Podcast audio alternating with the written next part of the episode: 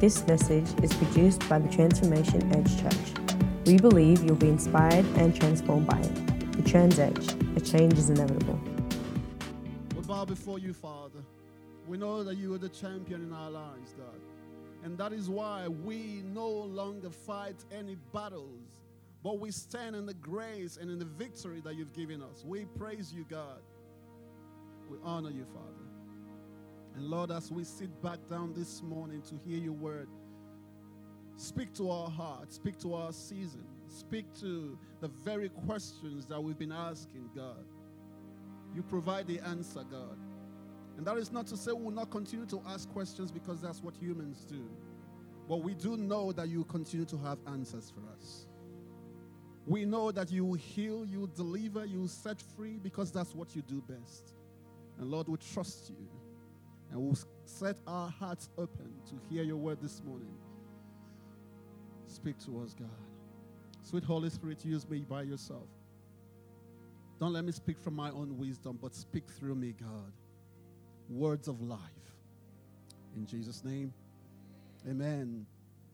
Now, this morning, I want us to have a quick look at the life of someone in the Bible, in the Old Testament, Second Kings chapter 5. And we're thinking, we're going to be talking about the man, Naaman, today. And um, not only just talking about Naaman, but talking about all the characters that, that that's represented in that story. So we're going to read a bit of a long scripture this morning, and then we'll set a foundation for the next few weeks to come because this chapter holds a whole lot of um, lessons for us today. Of course, it's, it was set, you know, more than two, three, four thousand years ago. But I do believe that the lessons is relevant for us today. Second, uh, Second Kings chapter 5. I'm going to read from verse 1. Now, Naaman was commander of the army of the king of Aram. He was a great man in the sight of his master and highly regarded because through him the Lord had given victory to Aram. He was a valiant soldier, but he had leprosy. Now, bands of raiders from Aram had gone out and had taken captive a young girl from Israel, and she served Naaman's wife. She said to her mistress, if only my master would see the prophet who is in Samaria, he would cure him of his leprosy. Naaman went to his master and told him what the girl from Israel had said. By all means, go, the king of Aram replied. I'll send a letter to the king of Israel. So Naaman left, taking with him 10 talents of silver, 6,000 shekels of gold, and 10 sets of clothing. The letter that he took to the king of Israel read With this letter, I'm sending my servant Naaman to you so that you may cure him of his leprosy. As soon as the king of Israel read the letter, he tore his robe and said, Am I God? Can I kill and bring back to life? Why does this fellow send someone to me to be cured of his leprosy? See how he's trying to pick a quarrel with me. When Elisha, the man of God, heard that the king of Israel had torn his robe, he sent him this message Why have you torn your robes? Have the man come to me, or rather, have the man come to me, and he will know that there is a prophet in Israel. So Naaman went with his horses and chariots and stopped at the door of Elisha's house. Elisha sent a messenger to say to him, Go wash yourself seven times in Jordan, and your flesh will be restored, and you'll be cleansed. But Naaman went away angry and said, I thought that he would surely come out to me and stand and call on the name of the Lord his God, wave his hand over the spot, and cure me of my leprosy. Are not Abana and Pharpar, the rivers of Damascus, better than all the waters of Israel? Couldn't I wash in them and be cleansed? So he turned and went off in a rage. Naaman's servant went to him and said, My father, if the prophet had told you to do some great things, would you not do or would you not have done it? how much more then when he tells you, Wash and be cleansed? So he went down and dipped himself in the Jordan seven times, as a man of God had told him, and his flesh was restored and became clean like that of a young boy. Then Naaman and all his attendants went back to the man of God. He stood before him and said, Now I know that there's no God in all the world except in Israel. So please accept a gift from your servant. Amen. Now, verse 1 helps us to recognize that uh, Naaman was actually a commander of the army, was a great man, was a man of influence, was a man of authority. But there was a but in his life. The last line there said, But he had leprosy. But he had leprosy. He was great until, but everything else was working in his life like he'd wanted them to work until, but had leprosy. And um, whilst it's not so common in our day because of advancement in, in um, medical research and, and all of those kind of things, but it used to be a very common thing back in those days where anyone with leprosy, because it's a communicable disease, it's, um, it's, it's, you know, you can catch it. So you are, or rather, anyone with leprosy is kind of alienated. He stays outside of the camp. He stays outside of, you know, normal dwellings. And thinking about that, you realize that this guy, yet he was a commander. So, how would he command his army and be completely prosperous if he had leprosy? And the thought that came to me was the king must have been worried. His family, families must have been concerned. So, what are we going to do? This isn't good. Very soon you're going to lose your job and you're going to lose your status because he had leprosy. Now, another character that we find in the scripture, that same scripture there, was the maid from Israel. And the maid was actually a servant, not just a maid who helps out in the house. It was a servant. She was captured. And people from Aram, which is where this commander Naaman lives, had gone to Israel to raid Israel. And, you know, came back with some servants and whatever they, they came back with. And one of them was this maid.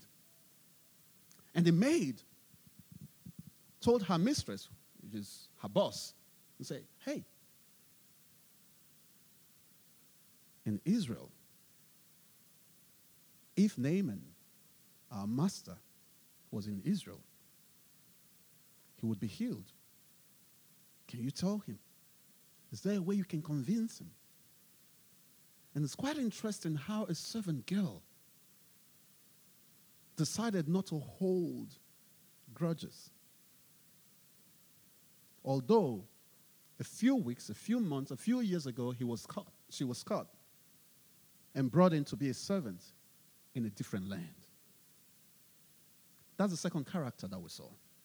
Now, the third character is the king.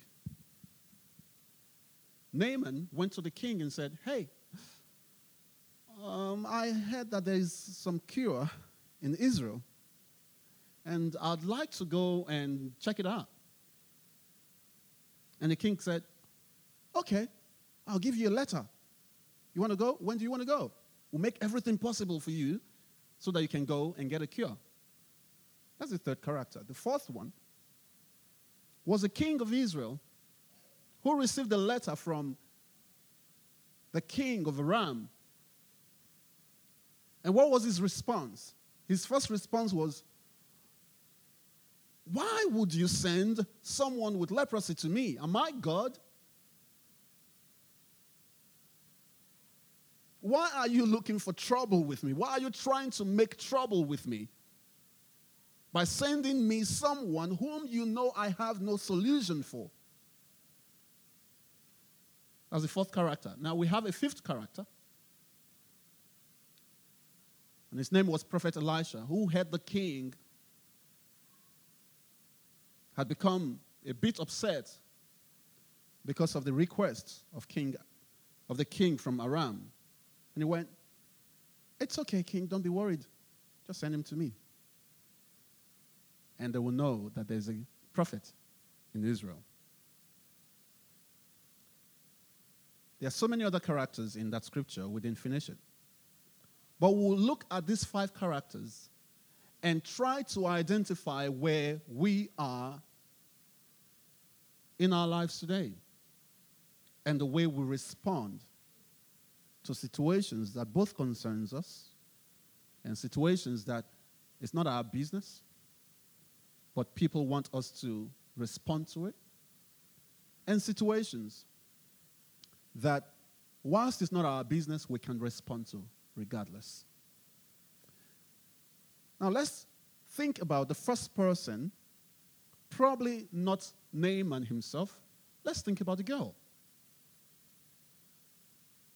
She's nameless. She didn't have a name. No one mentioned her name. However, through the information that she provided, the great Naaman was healed. She was a slave girl, a servant, captured.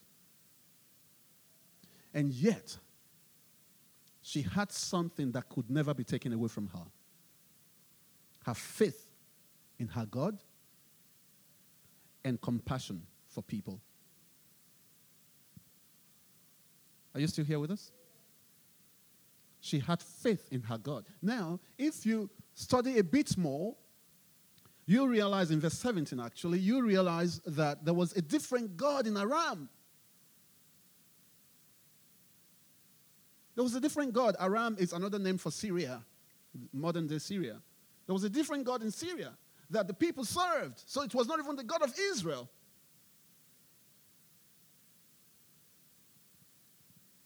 And of course, as a servant, she would possibly be required to serve whatever gods her master serves. But she never forgot the potency of her own God. Now, I'm not sure where you are in your life in terms of how you relate with other people and how you carry the gospel into your world. Does the environment you find yourself take away the, the, the, capacity to be able to speak about your God and not being relegated in your mind to the background to say, well, you don't have to tell people that you're a Christian. Just keep quiet. You'll be all right. Just keep quiet. It's okay. Provided no one knows you're a Christian, everything will go well. Are you that person like the servant girl Perhaps you're not a servant in whatever you do, but, but in some instances, we serve people, not from a voluntary perspective, but from a necessary perspective in terms of our jobs. Because we do things to uh, we do things to ensure that our boss are happy with us.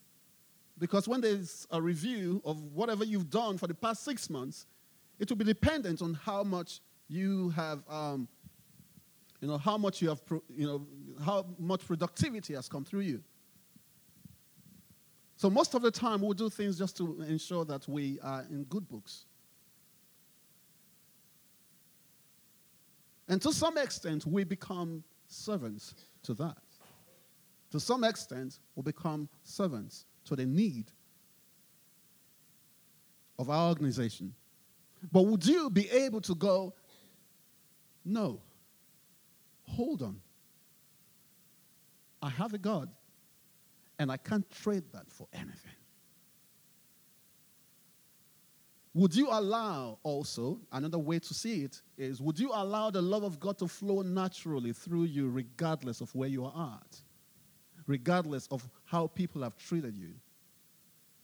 The servant girl, don't forget, she was pulled away from her family to a different place where the gods don't look the same. Perhaps they don't even speak the same language.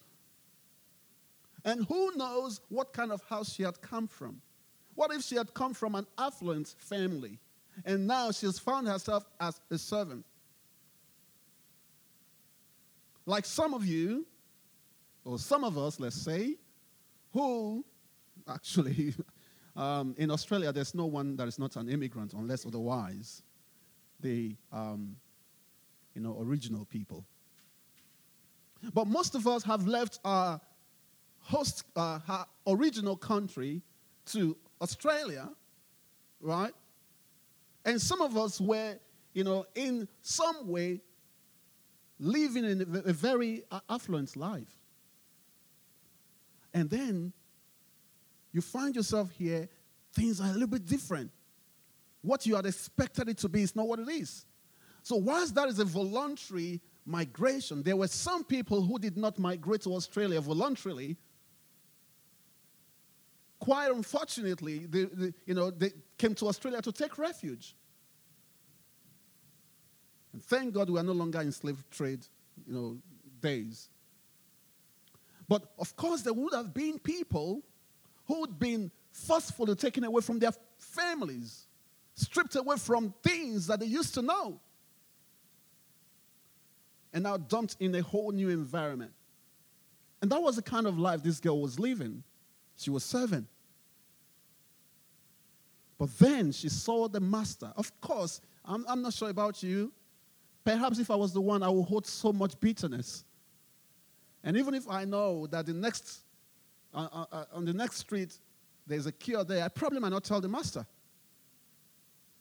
Do you know why? Because the master actually led the raid. He was the commander of the army. But she still had compassion. And she still had a God. So, in your life, regardless of what is happening in your life, would you keep your compassion up?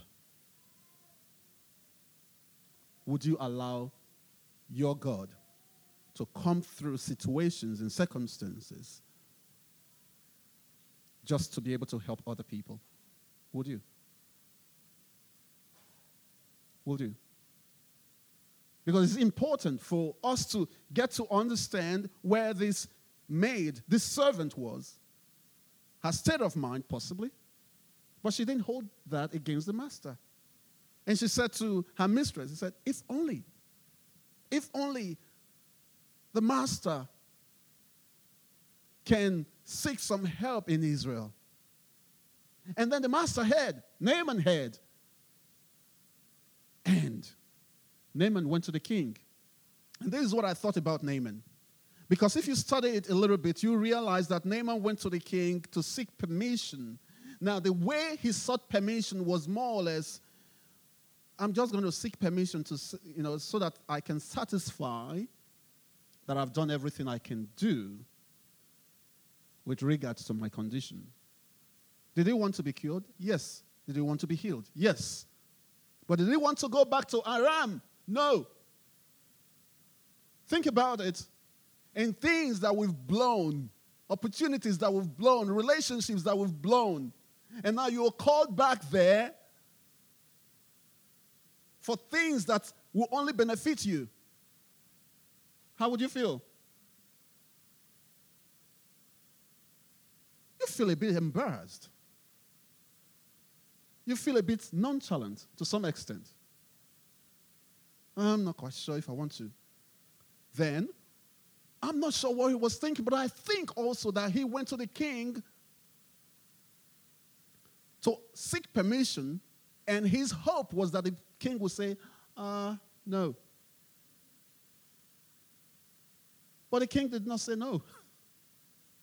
The king was more enthusiastic about the opportunity, the chance to ensure that he gets healed. And the king said, Yeah, great. I will even write a letter for you.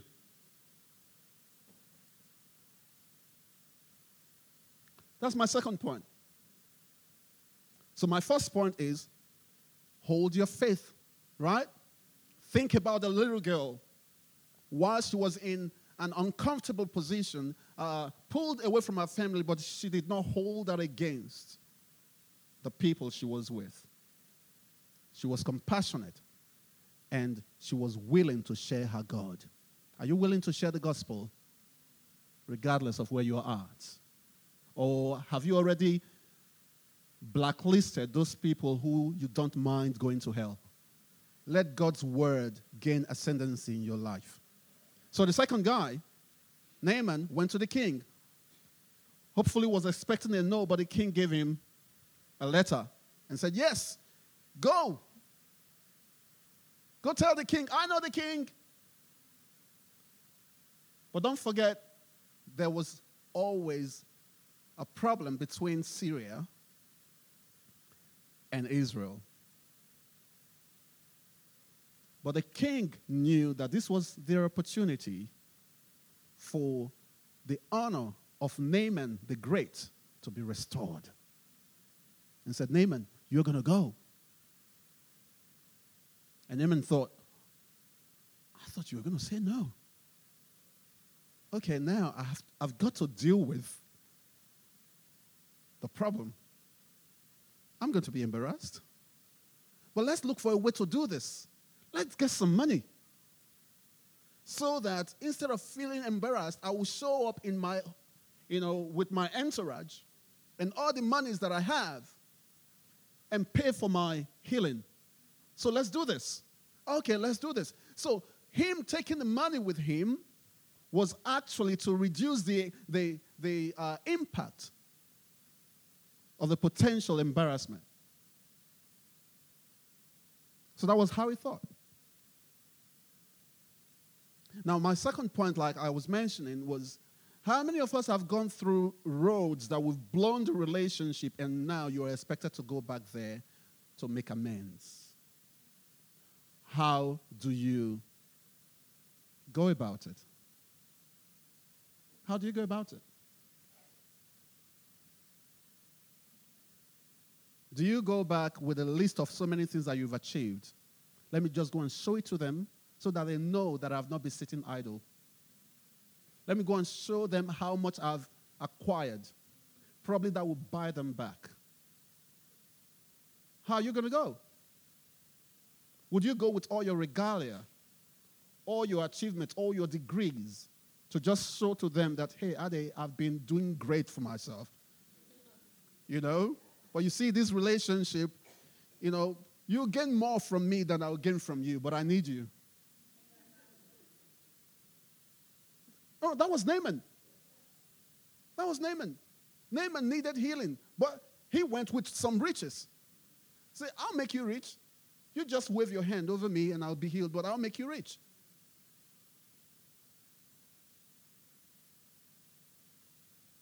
So the first question is Would you blow the relationships you know you always benefit from?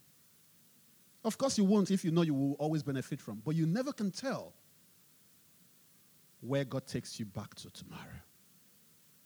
So you're thinking, I'm leaving this job because all the team leaders in the job, they've been really horrible to me, so I'm going to give them a piece of my heart before I leave. And then you give them a piece of your dirty heart. Right? You you know, you write a resignation letter, and your resignation letter is full of name mentioning and mm-hmm. all the swear word you were not allowed to use while you were there. This time, no one can hold you back on it, right? You tell them. And all the secret things you, sw- you know, you've sworn an oath not to reveal, it was your time to reveal them thinking, you know what, this is done, dusted, we're not going back to that road. And then all of a sudden, the only job that matches your resume, that matches your qualification is back there. What would you do? What would you do? Where will you look now? That was where Naaman was. That was where Naaman was.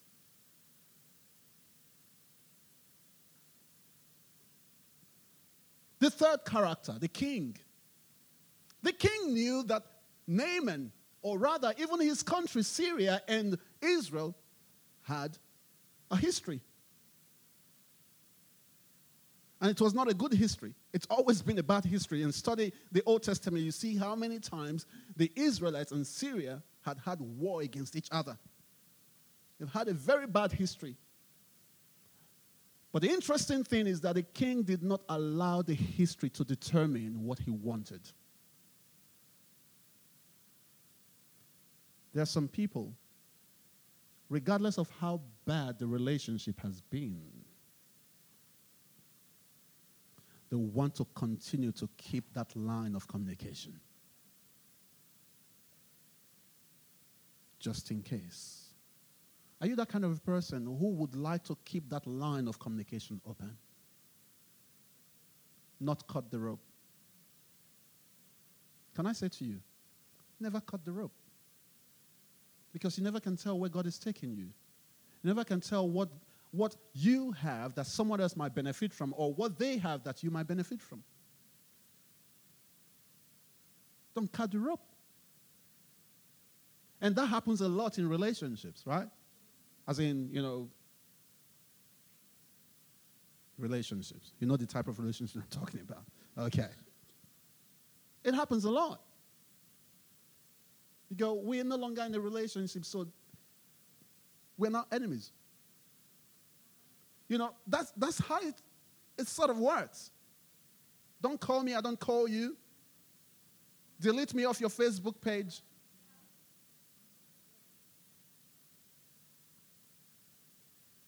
On. Unknown to you that you're still breathe in the same oxygen. Right?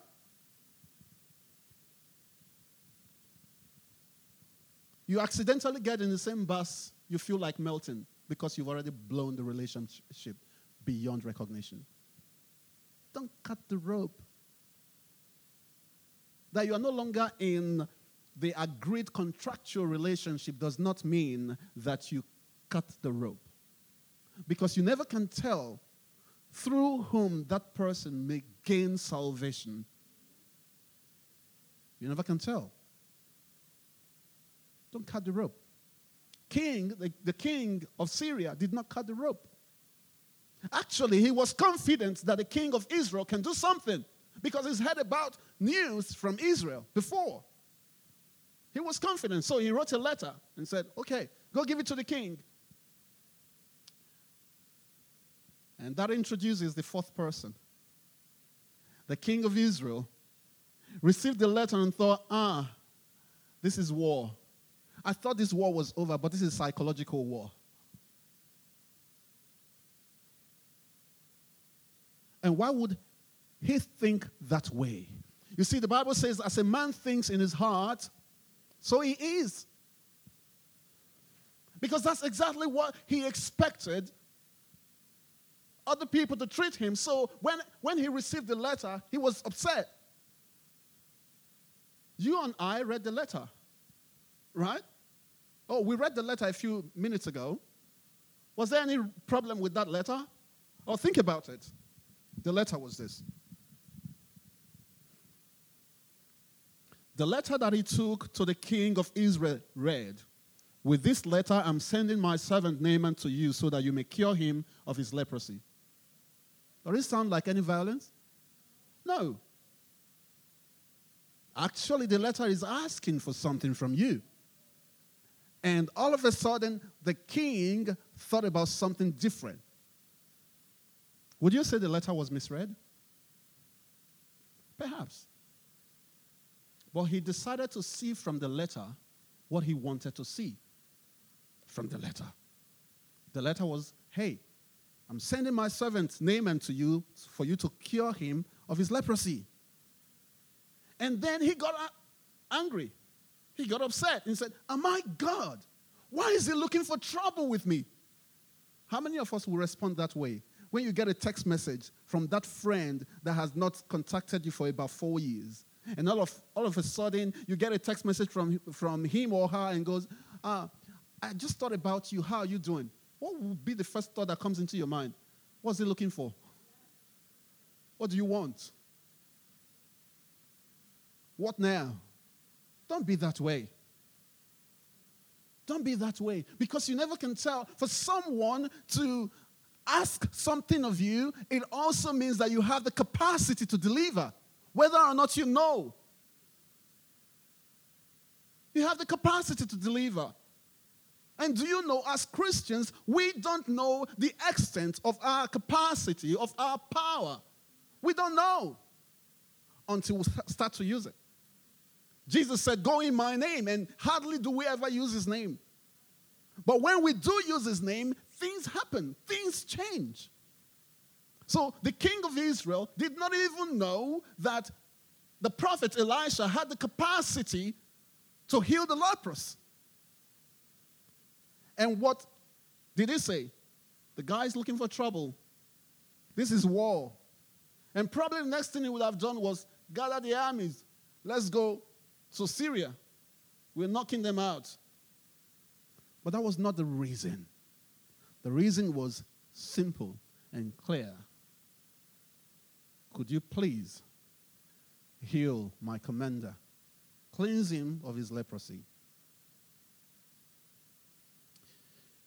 Interestingly, and this is my fifth one Naaman, or the king of Syria, did not address the letter to Elisha. But Elisha heard about the king's rage and presented a solution. Are we still here? The Elisha heard about the king's rage and presented a solution. He saw that he has a capacity to bring about a solution. There are some of you, if you know how to do something and you th- see other people struggling, would you lend a hand? Or would you just go, oh, wow, this looks like, um, what's this, um, this thing on TV where people watch things and comment about how good or bad, how terrible it is? It's on TV. Sorry? Goggle box, right? Yeah. They just sit down and laugh at people, whether, you know, if it's funny or really great. At times, we feel like that at times. You just go, oh, that person is struggling. You know, there are some people that I tease and go, when God was creating tall people, where were you? you know, at times I just tease them. But for some of us, you just sit back and go, oh, he's trying to you know, his hands will never get, and you know his hands will never get to the top of the rack. But you just sit back, and inside of you, you are laughing, lol. You know, you're just going, you know, in your head, is sending so many Facebook uh, messages, lol, this guy, man, you know, add some inches, you know, eat some more. But you could help. You could help. Have you ever found yourself in a situation where you could help, but you found yourself instead of helping, criticizing. You know, one of the simplest things for us to do is to criticize. It does not take much to start criticizing at all. You can sit there right now, and the first thing you're thinking about is, what is he saying? What's he talking about? So instead of actually following my point, you are actually reanalyzing how I'm saying it, what I'm saying, what you think that scripture meant, and uh, all the messages that you've heard about that same scripture, you criticize. And it's very easy for us to criticize. But how about hearing someone else is struggling with a particular thing and go, what do I have? What can I get? What can I put on? Something can be done. Do you know why? Because in a team of people, there's every solution. Every solution. And you think you can't do a particular thing, but you can pray. Right? You can pray. You can talk to someone else about it. You don't have to mention the other person's name, but you can just say, hey, I'm not quite sure. Um, is there a way I can borrow something from you and I'll give it back to you in 10 days? Say, you didn't tell me you needed it. Say, yeah, not actually for me, but someone needs it and I really need it on behalf of someone else. Another thing that I learned from that is the fact that when you see someone who is above you, your parents, your boss, or your, uh, or your pastor, even your leader in church, wherever, struggling with a particular thing and you have the capacity to bring some solution to it, do you offer or do you wait for them to suffer? You still here? No, it's true. At times it's easy for us to just sit back there and laugh at other people's misfortune. Just go, ah, ah, look at that.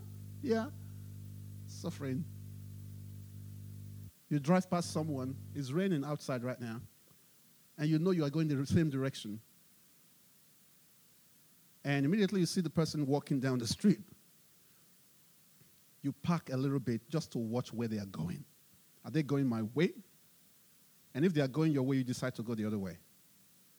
God is watching you.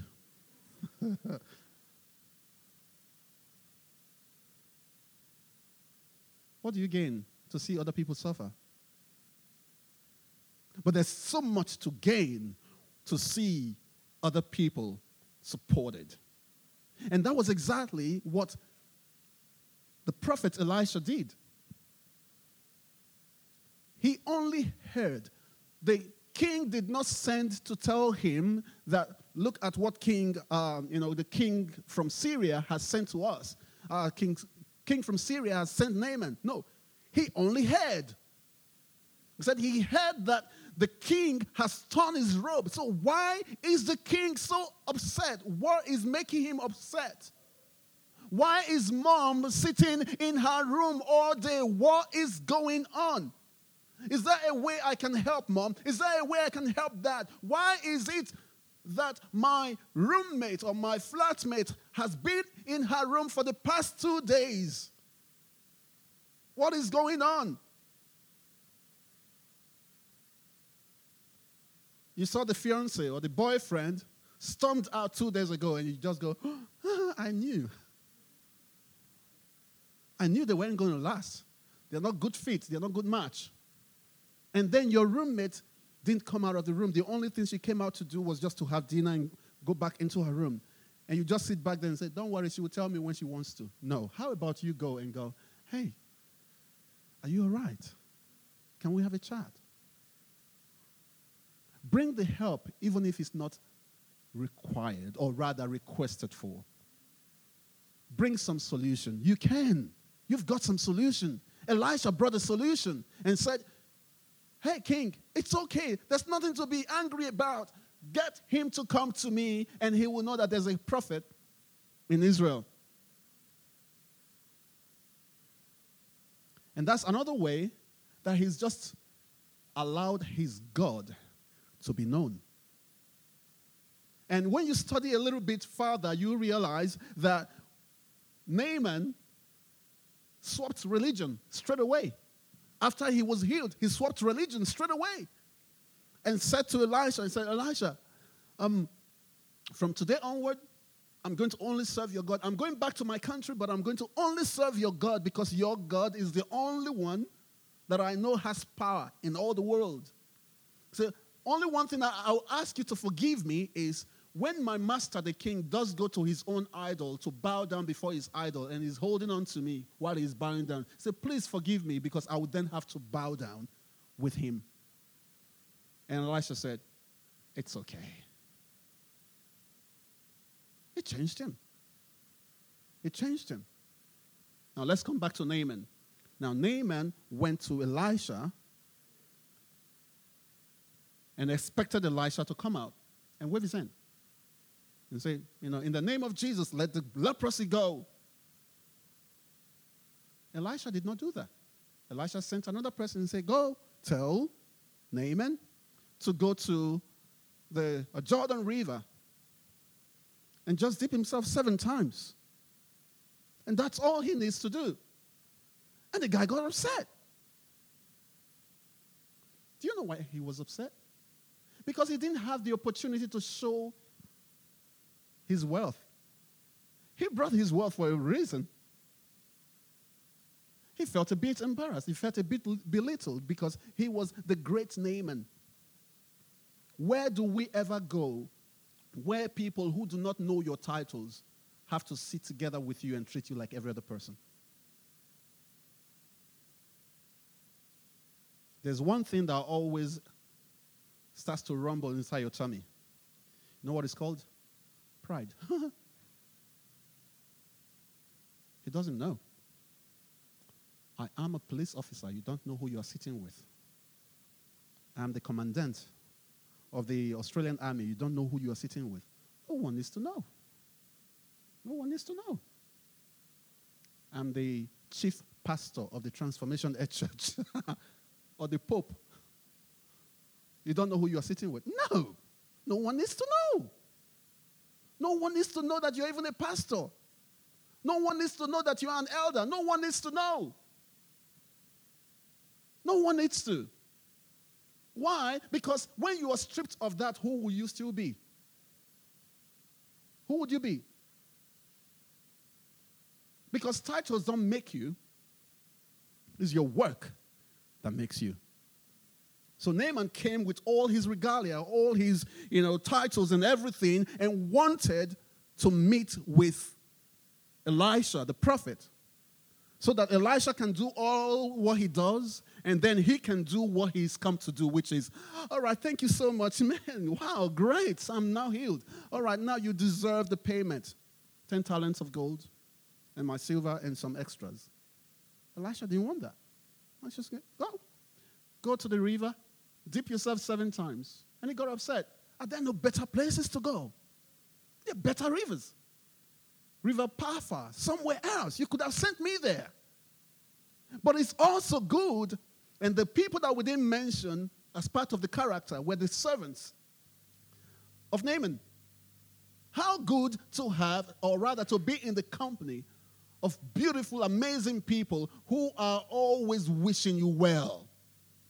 Who will tell you the truth regardless of how bitter it is? If your friends continue to only say good things about you, check again if they are actually your friends. Because they might just be Facebook friends. You know, Facebook friends hardly say anything negative. And anyone that says anything negative, what do we do to them? We block them. Right? They don't, they don't remain friends. It's true, right? We block them. And that's the kind of life we live. Anyone who is not saying the things that we want to hear, we cut them off. Right? But that's wrong.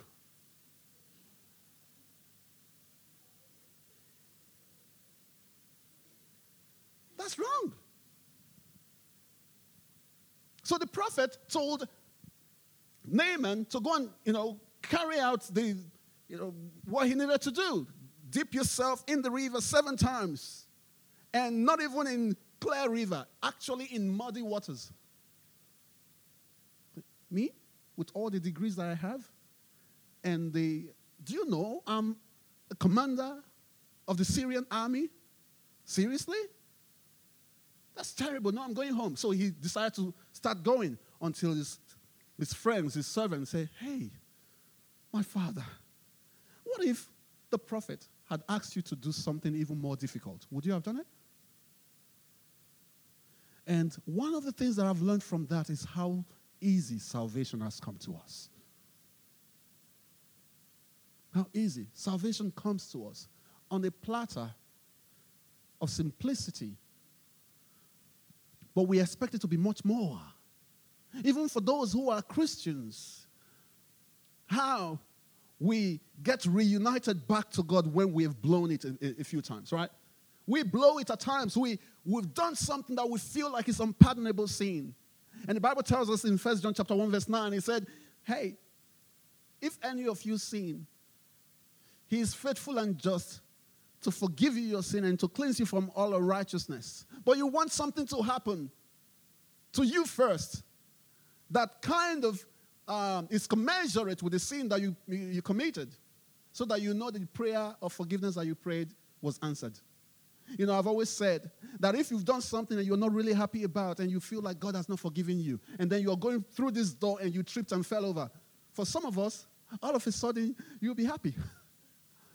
I tripped, I fell, and that is penance for the terrible thing I did, and you'll be happy. For some of us, and that's how it works at times. You've done something terrible, and all of a sudden you got in the car and the car didn't work. You go, Yeah, this is God punishing me. No, it isn't God punishing you.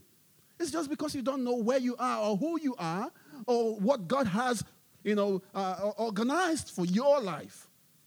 God doesn't punish people with evil. He doesn't tempt with evil. He loves you. He does love you. You just need to know that. But we want it to be more difficult. Say, Jesus, okay, so give me, give me the gospel. Say, but Jesus died for your sin and you know for you to be saved. And all you've got to do right now is to confess the lordship of Jesus. And then you're free and you're born again. Say, really? That's too simple. That's too simple. Do you know some people have not become Christians because of how simple becoming a Christian is?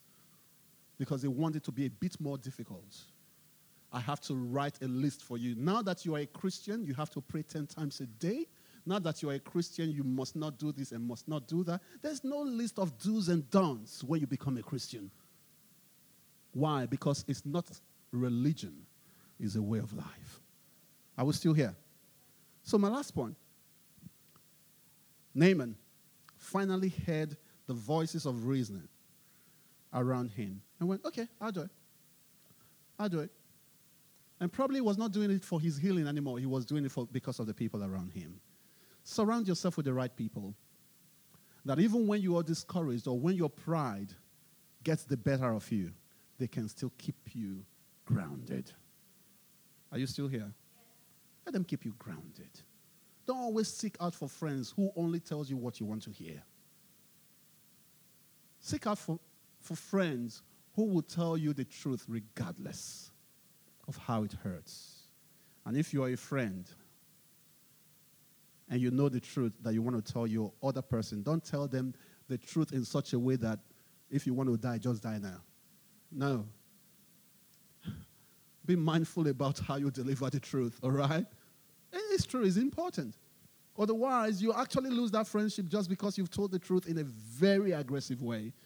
Be nice. Tell someone, be nice. All right, you might know the truth, but be nice how you deliver it. Amen. Are we still here? So I'm not sure which of the characters you find yourself, or you find an element of each character that we just went through that something in your life resonates with.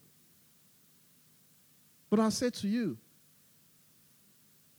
you live here today, but make some amends. Change a few things. Accept a few things. Don't let where you are right now determine how much you take the gospel forward. Take the gospel forward regardless. Don't let anything, stop you. Why? Because God loves you and He wants you to tell the world how much He loves you. In Jesus' name. Amen. Can we stand on our feet? Hallelujah. Hallelujah. Amen. Amen. In the name of Jesus and everything, every hindrance, every sickness, diseases will bow to the name of Jesus. Thank you, Holy Spirit. In Jesus' name. Amen. God bless you. The message you've heard was produced by the Transformation Edge, and we hope it has inspired you.